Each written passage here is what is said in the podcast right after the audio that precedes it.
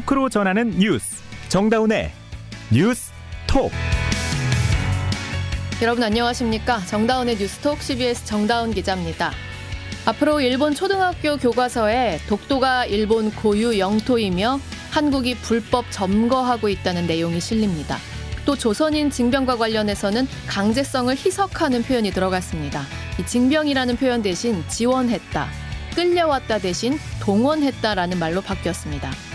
일본이 교육 과정에서 이런 식의 역사 왜곡을 진행해온 건 어제 오늘 일은 아니죠.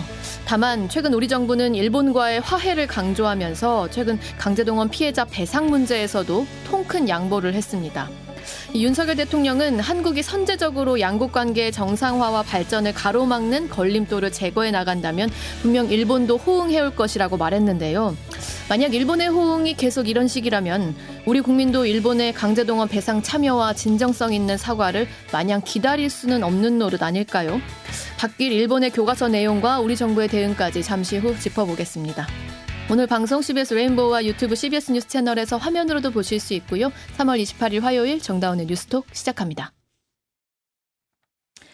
한일 정상회담에 따른 양국의 관계 개선 기대감과는 달리 2024년부터 있을 일본 초등학교 교과서에 독도는 일본 고유 영토이고 징용 관련해선 강제성이 없었다는 내용이 실릴 예정이어서 이 파장이 예상됩니다. 국제팀 최철 기자 만나보죠. 어서 오세요. 네, 안녕하세요. 네, 일본 초등학생들이 내년부터 사용할 교과서에 독도가 일본의 고유 영토이고 한국이 불법 점거하고 있다는 억지 주장이 들어간다고요?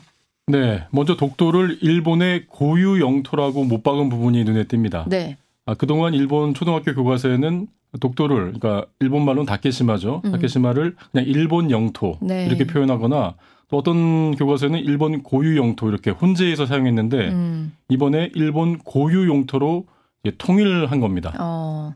그러니까 고유란 말이 표현이 들어가면 어떻게 되냐면 독도는 역사적으로 한 번도 다른 나라의 영토에 된 적이 없다 음. 이런 의미가 부과가 되는 거죠. 네네. 어 그리고 또 일본 교과서에는 아, 독도를 한국이 점거하고 있다 이렇게 표현이 됐었는데 네. 이번에 바뀐 내용을 보니까 70년 전부터 불법 점거하고 있다 그러니까 이렇게 불법이라는 내용이 또 추가가 됐어요. 음. 네, 그러니까 70년 전부터라는 내용이 들어갔고 불법이라는 아. 내용이 추가로 된 건데요. 그러니까 이제 일본 주장을 따르자면 역사적으로 계속 일본 땅이었는데 음. 약 70년 전부터 한국이 불법적으로 점거하고 있다. 또 이렇게 한시적으로 그렇죠. 한시적으로 아. 불법적으로 이런 내용을 좀 강조하려고 이번에 새 교과서에서는 그런 내용이 추가가 됐고요. 네네. 또 교과서에는 이제 지도 같은 것도 삽입되지 않습니까? 예. 지도를 보니까 음, 이런 일본의 독도 영유권 주장이 지도에서도 나타났는데요. 예를 들어서 음. 독도 다케시마를 어떻게 표현했냐면 일본의 배타적 경제 수역 안에 포함된 것처럼 이렇게 어. 표기가 된 거죠. 예. 사실 뭐 배타적 경제 수역이라는 거는 영예의 개념이 아닙니다. 음. 아, 그런데 아, 일부러 그, 그 배타적 경제 수역을 넓게 이렇게 그리면서 그 안에 독도가 들어가 있는 것처럼 아, 그 일본 영토인 지도에. 것처럼 보이게 그러니까 얼핏 보면 아 이거 일본 영토구나 아. 이렇게 일본 초등학교 애들은 그렇게 이제 인식할 수 있는 거죠. 네.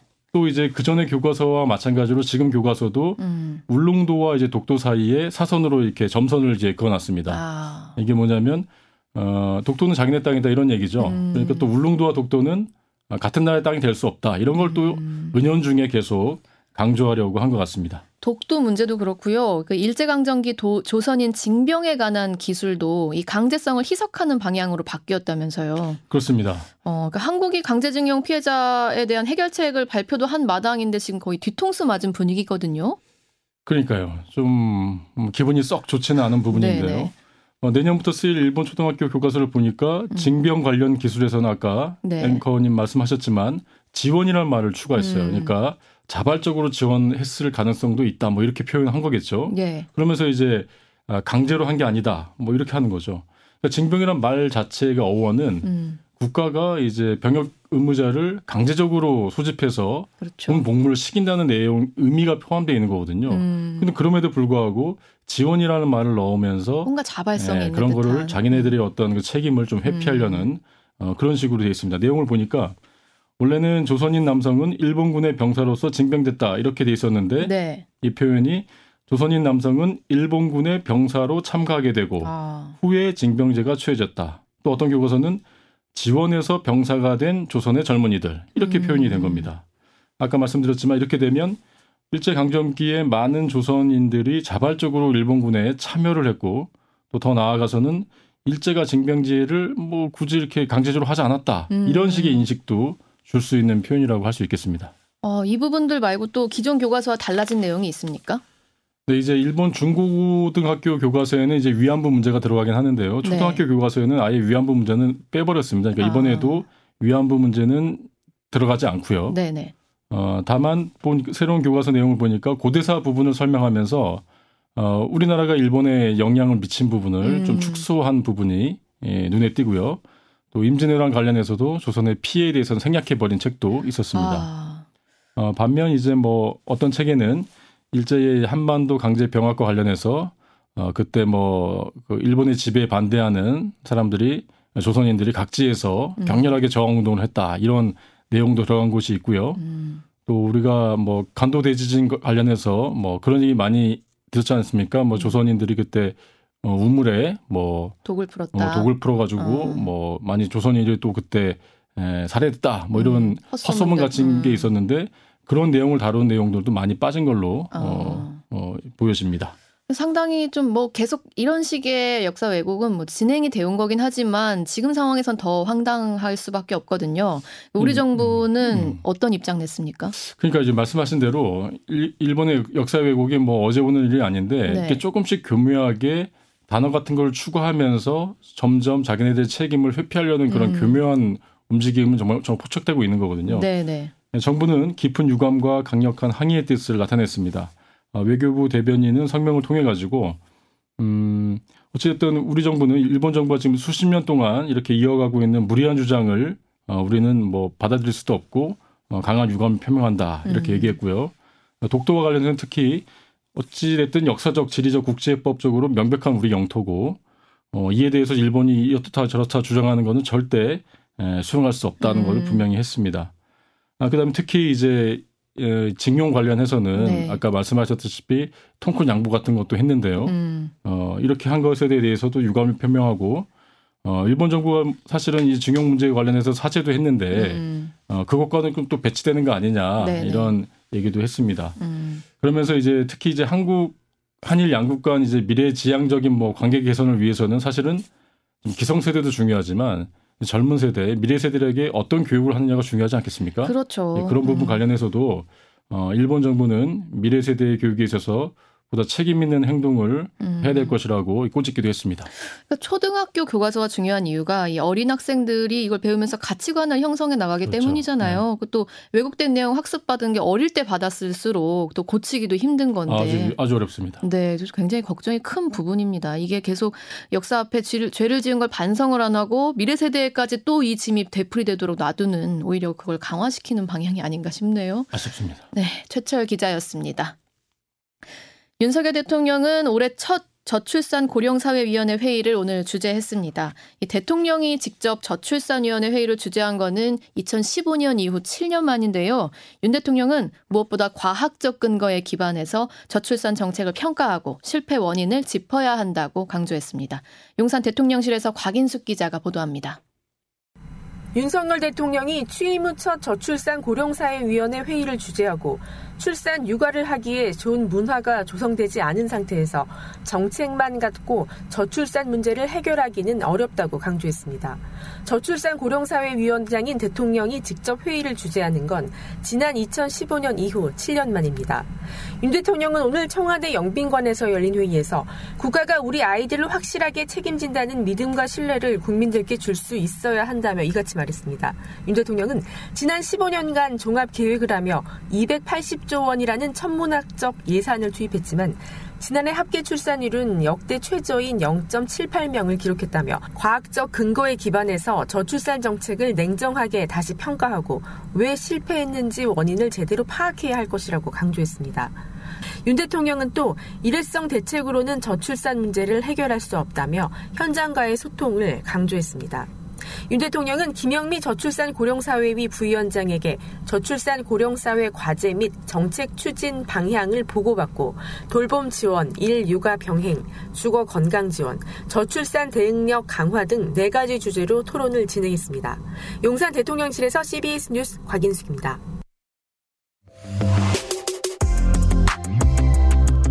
여러분은 지금 뉴스다운 뉴스 정다운의 뉴스톡을 듣고 계십니다. 비자금 의혹 등 전두환 씨 일가의 비리를 폭로한 손자 전우원 씨가 한국에 들어왔습니다. 전 씨는 귀국 직후 공항에서 마약 투약 혐의로 경찰에 체포돼서 현재 조사를 받고 있는데요. 이 사안 취재한 김정록 기자 스튜디오에 나와 있습니다. 김 기자 안녕하세요. 안녕하세요. 네, 오늘 새벽 전우원 씨가 인천공항에서 경찰에 체포된 채로 언론 앞에 나타났는데 저희 취재진도 현장에 다녀온 거죠? 네, 맞습니다. 전 씨는 오늘 아침 6시쯤 인천국제공항에 도착했습니다. 음. 앞서 자신의 SNS를 통해서 5시 20분쯤에 도착할 거라고 예고했는데 네. 비행기가 연착이 돼서 조금 늦어졌어요. 음. 전 씨가 비행기에서 내리자마자 기다리던 경찰이 어제 미리 발부받은 체포영장과 신체에 대한 압수수색 영장을 집행했습니다. 네. 이후 전 씨는 경찰에 체포된 채 오전 8시쯤 서울 마포구에, 마포구에 있는 서울경찰청 마약범죄수사대로 옮겨져서 현재 조사를 받고 있습니다. 음. 다만 전 씨의 몸 상태가 편치 않아서 오전에는 쉬고 오후부터 본격적인 조사가 시작된 것으로 전해졌습니다. 음. 전 씨는 변호사를 선임하지도 않고 직접 조사에 임하고 있는 것으로 파악됐습니다. 음, 혼자 조사를 받고 있군요. 자, 이 경찰에 체포된 이유가 마약 투약 혐의였는데 이거 본인이 다 직접 얘기한 거였잖아요. 네, 맞습니다. 전 씨는 SNS를 통해서 본인과 지인들의 마약 투약 의혹을 폭로한 바가 있는데요. 심지어 지난 17일에는 직접 유튜브 라이브 방송을 켜서 음. 시청자들이 보는 앞에서 마약으로 추정되는 약품을 복용했고 어. 환각 증세를 보이다가 현재 경찰에 붙잡혀 병원에 이송되기도 했습니다. 많은 분들이 이걸 보시고 좀 충격받기도 했었죠. 네, 맞습니다. 전 씨는 오늘 귀국 직후에도 취재진을 만난 자리에서 자신의 마약 투약 여부에 대해 인정하는 발언을 남겼습니다. 한번 들어보시죠. 방송에서 제 죄를 피할 수 없도록 전부 다 보여드렸습니다. 미국에서 병원 기록도 다 제가 마약을 사용한 기록이 있으니까 그거 확인해 보시면 될 거예요. 별로 놀랍진 않습니다. 누구도 죄인이 직접 죄가 있다고 밝히는 경우는 저희 사회에서 드물다고 생각을 해요. 경찰은 전 씨의 마약류 투약 여부를 검사하는 한편 자신의 지인들이 마약을 투약했다는 발언의 진위를 중심으로 조사하고 있습니다. 음, 근데 사실 이렇게 세간의 주목을 받았던 이유는 전 씨가 마약을 했다 안 했다의 문제는 아니었고 우선 이 비자금, 그러니까 전두환 일가 본인 가족의 비리를 폭로했던 거였잖아요. 네, 맞습니다. 전 씨는 지난 13일부터 SNS와 유튜브, 언론 인터뷰를 통해서 여러 차례에 걸쳐 일가의 비자금 의혹 등을 폭로했습니다. 네. 전 씨는 일가가 연희동 자택 금고에 있는 비자금으로 호화 생활을 영위하고 차명으로 사업체를 운영한다고 주장했습니다. 또 돈이 없다던 우리 가족들은 어디선지 모를 검은 돈이 계속 나와 음. 아직도 잘 먹고 잘 살고 있다고 말하기도 했습니다. 이 부분에 대해 있어서 그 시민들이 굉장히 공감했죠. 예, 맞습니다. 음. 또 오늘 입국, 오늘 입국한 직후에도 관련 발언을 남겼는데요. 다시 한번 전 씨의 말 들어보시죠. 제가 공개적으로 마약을 하고도 증거가 불충분한데 저희 집안이나 제 지인이나 사회적으로 돈이 많으신 분들께서 자본력을 사용해서 직접적으로 처벌을 받기는 어렵다고 생각을 해요.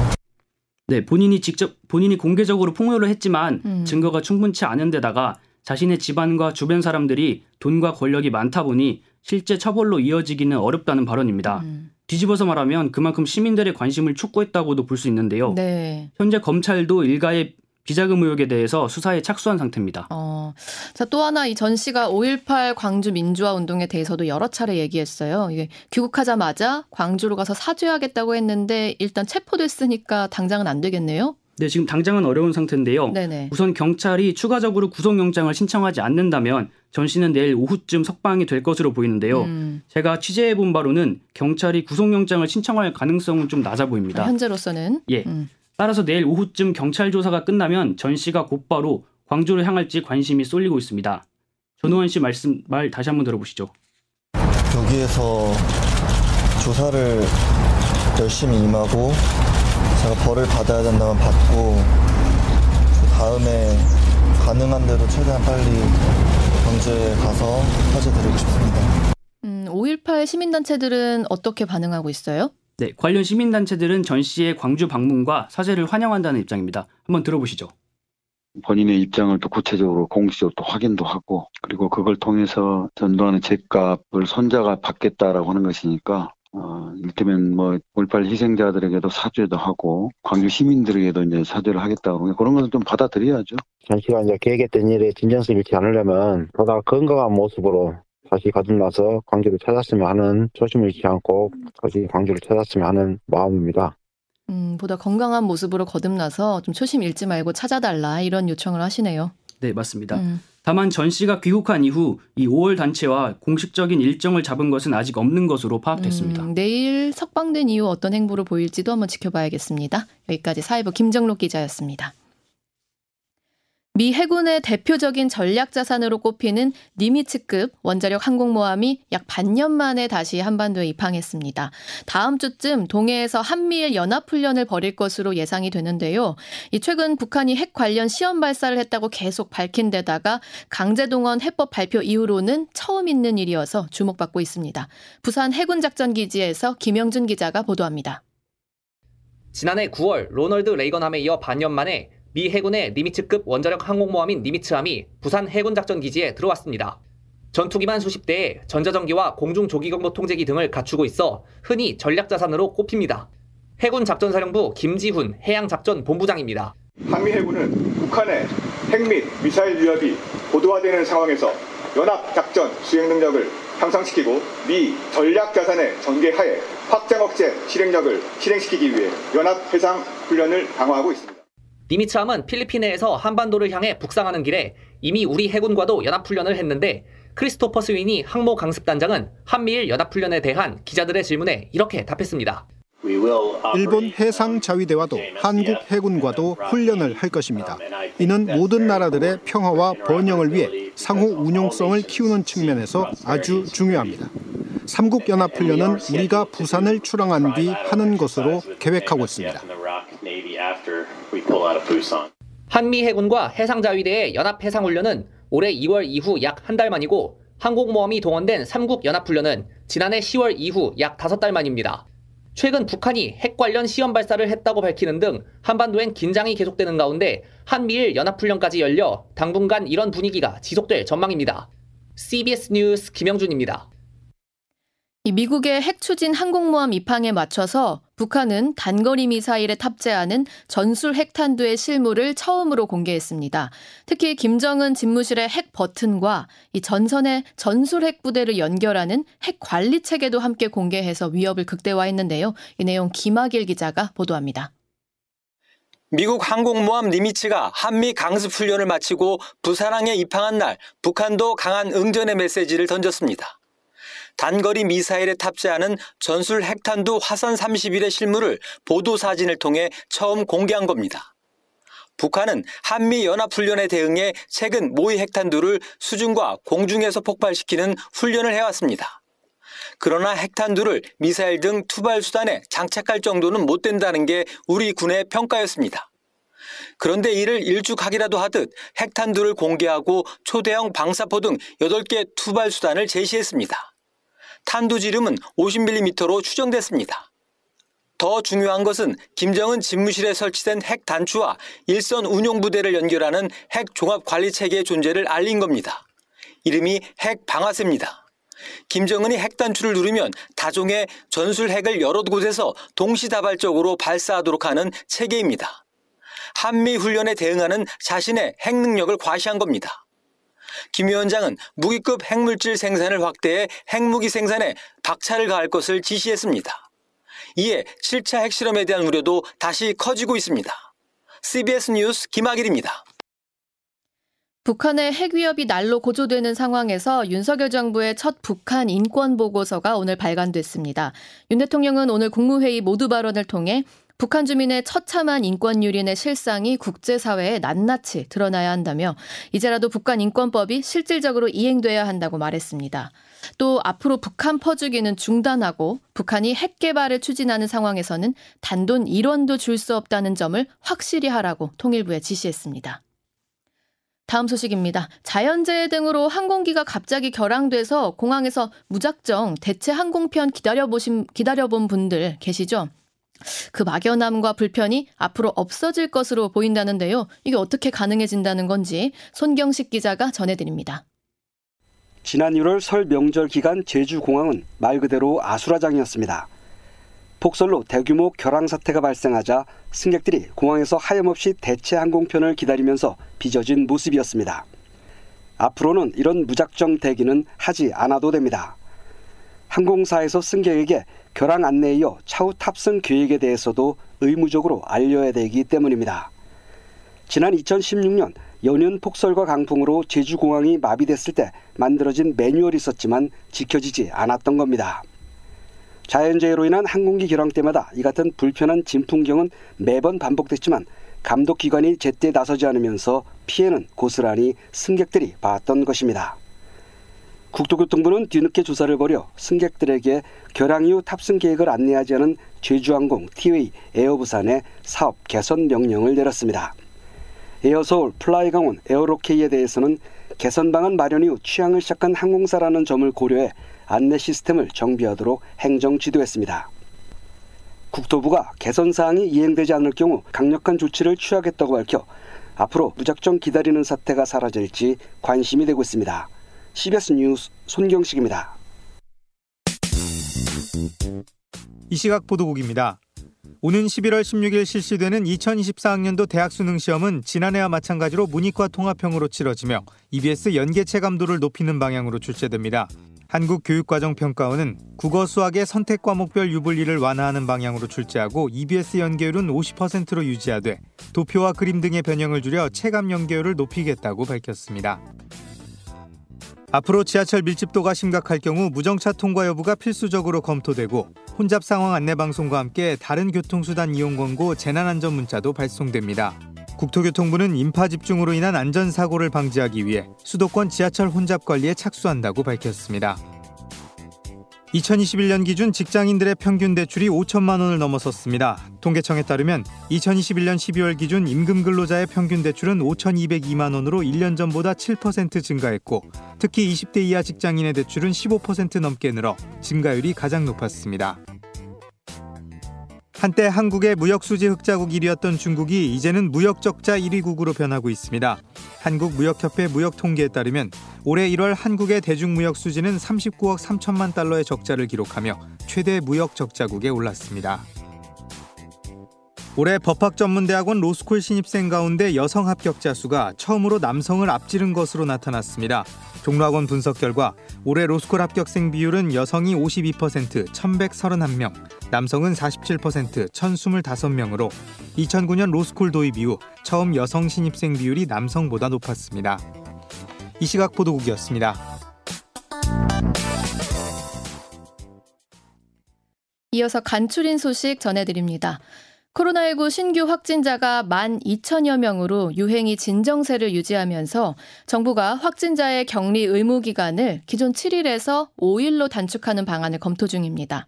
정부는 지난 일주일간 하루 신규 확진자 수가 만여 명 선에서 정체하면서 이 격리 의무 기간의 축소 여부를 포함한 코로나19 위기 단계 조정 로드맵을 내일 중대본 회의에서 발표할 예정입니다.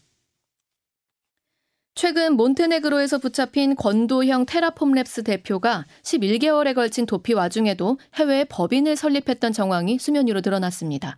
가상화폐 전문 인터넷 매체 DL뉴스는 권 대표가 지난해 10월 세르비아에 초도코이 22 유한회사 베오그라드라는 이름의 회사 설립을 신청한 것으로 확인됐다고 보도했습니다. 세르비아는 가상화폐 거래와 채굴이 합법화되어 있어서 현지 법인을 통해 권 대표가 범죄 수익을 세탁하거나 빼돌리려 했을 가능성도 배제할 수 없다는 지적이 나옵니다. 대장동 일당 남욱 씨가 2021년 성남 도시개발공사 전 기획본부장 유동규 씨로부터 이재명 더불어민주당 대표의 대선 경선 자금 명목으로 20억 원을 요구받았다고 오늘 열린 재판에서 진술했습니다. 이어서 날씨 알아보겠습니다. 이수경 기상 리포터. 네, 아침에는 다소 쌀쌀한 날씨를 보였지만 일교차가 커지면서 낮에는 대부분 15도 안팎까지 올랐습니다. 내일 아침에는 오늘보다 약간 기온이 높지만 여전히 한 자릿수대의 기온이 예상되고 있는데요. 일부 중부 내륙을 중심으로는 아침에 0도 내외를 보이면서 강원도에는 서리가 내리고 얼음이 어는 곳도 있겠습니다. 서울 지방의 경우는 내일 아침 최저 기온 6도, 낮 기온은 19도까지 오르겠는데요. 전국적으로 내일은 낮 동안 오늘 오늘보다 포근한 날씨가 예상됩니다. 내일은 구름이 많다가 오후부터 맑아지겠고 일교차가 크겠습니다. 오늘 밤과 내일 오전 사이 서해안을 중심으로는 상당히 짙은 안개가 끼면서 교통안전에 주의를 하셔야겠는데요. 더불어 오늘 밤부터 미세먼지 농도는 서쪽 지역을 중심으로 짙어지면서 내일은 곳곳으로 공기질이 나쁨 수준을 보이겠습니다. 당분간 내륙을 중심으로 낮과 밤의 기온차가 10도에서 20도 안팎까지 차이 나면서 건강 관리에 유의를 하셔야겠는데요. 주말에는 서울의 낮 기온이 24도까지 오르면서 지금보다 훨씬 포근한 날씨를 보이겠습니다. 날씨였습니다.